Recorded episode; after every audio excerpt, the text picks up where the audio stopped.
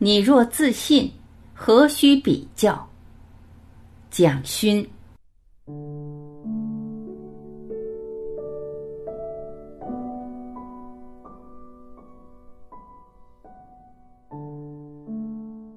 许多人喜欢比较，比身上是不是穿名牌的服装，开的车是不是宝马或是捷豹。也有人是比精神方面的，最近上了谁的课，看了哪一本书，听起来是不同的比较。精神的比较好像比物质的比较还高尚，其实不一定。作者认为，有比较之心就是缺乏自信，一味跟他人比，迟早会走向物化。人有时候也很奇怪，会依靠外在的东西让自己有信心。譬如说，我小时候，大部分的孩子经济条件不好，营养也不好，但有一个同学长得特别高大壮硕，他走起路来就虎虎生风，特别有信心。人类的文明很有趣，慢慢发展下来，你会发现，人可以有各种不同的方式使自己有信心，但前提是要有一个比较成熟。比较丰富的文化支持，譬如说，我虽然很矮，可是我在另一方面很高大，可能是在心灵方面，或者精神方面，或者有某一方面特殊技能。我很期盼有这样的一种社会，这样的文化出现，让每一个人有他自己不同的价值。我们的社会的确已经在走向多元。举例来说，现在有很多地方都要求无障碍空间的设计。我小时候哪里有这种东西？残废就残废嘛。可是我们现在也不用这样的称呼了，因为它并没有废。这不只是一个名称的改变，而是人们重新思考过去所做的判断对不对。过去的残就是废，就是没有用的人，但现在发现他不是，他可能有其他很强的能力可以发展出来。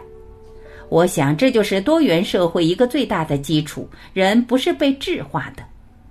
智化就是用英文分数、数学分数就决定这个学生好或不好，不把人质化，才能让人身上的其他元素有机会被发现，丰富他的自信。我们的社会是慢慢的往这个方向在走，但同时有一些干扰，例如重商主义、唯利是图的价值观，又会让多元趋向单一。单一化之后，就会出现这样的声音。考上大学有什么用？歌手接一个广告就有数百万入口袋，那才实在。所以，价值的单一化是我们所担心的。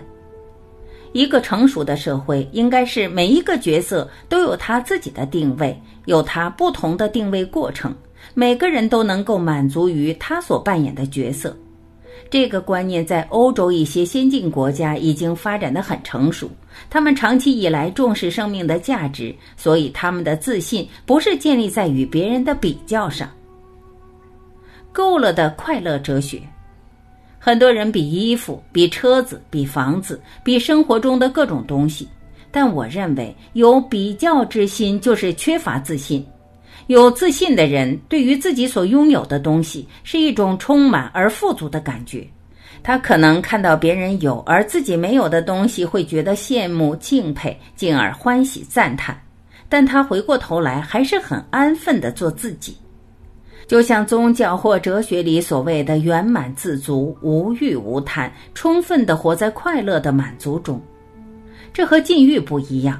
好比宗教有成熟的和不成熟的宗教。不成熟的宗教就是在很快、很急促的时间内要人做到无欲无贪，所以提倡禁欲。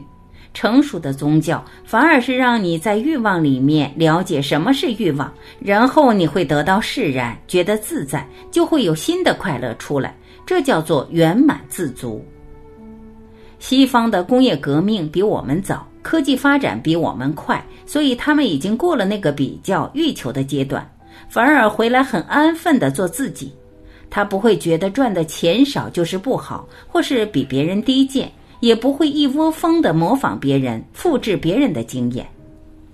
在巴黎，从来不会同时出现四千多家蛋挞店，这是不可能会发生的事。可是，你会在城市的某一个小角落闻到一股很特别的香味，是咖啡店主人自己调出来的味道。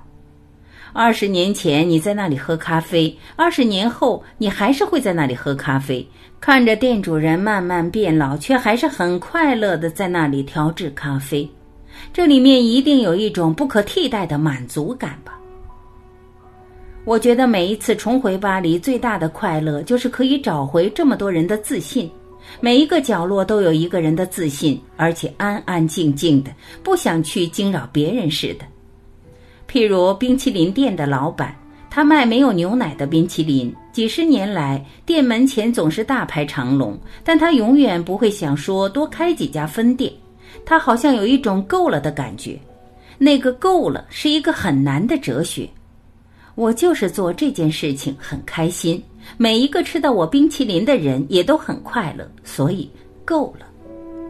这种快乐是我一直希望学到的。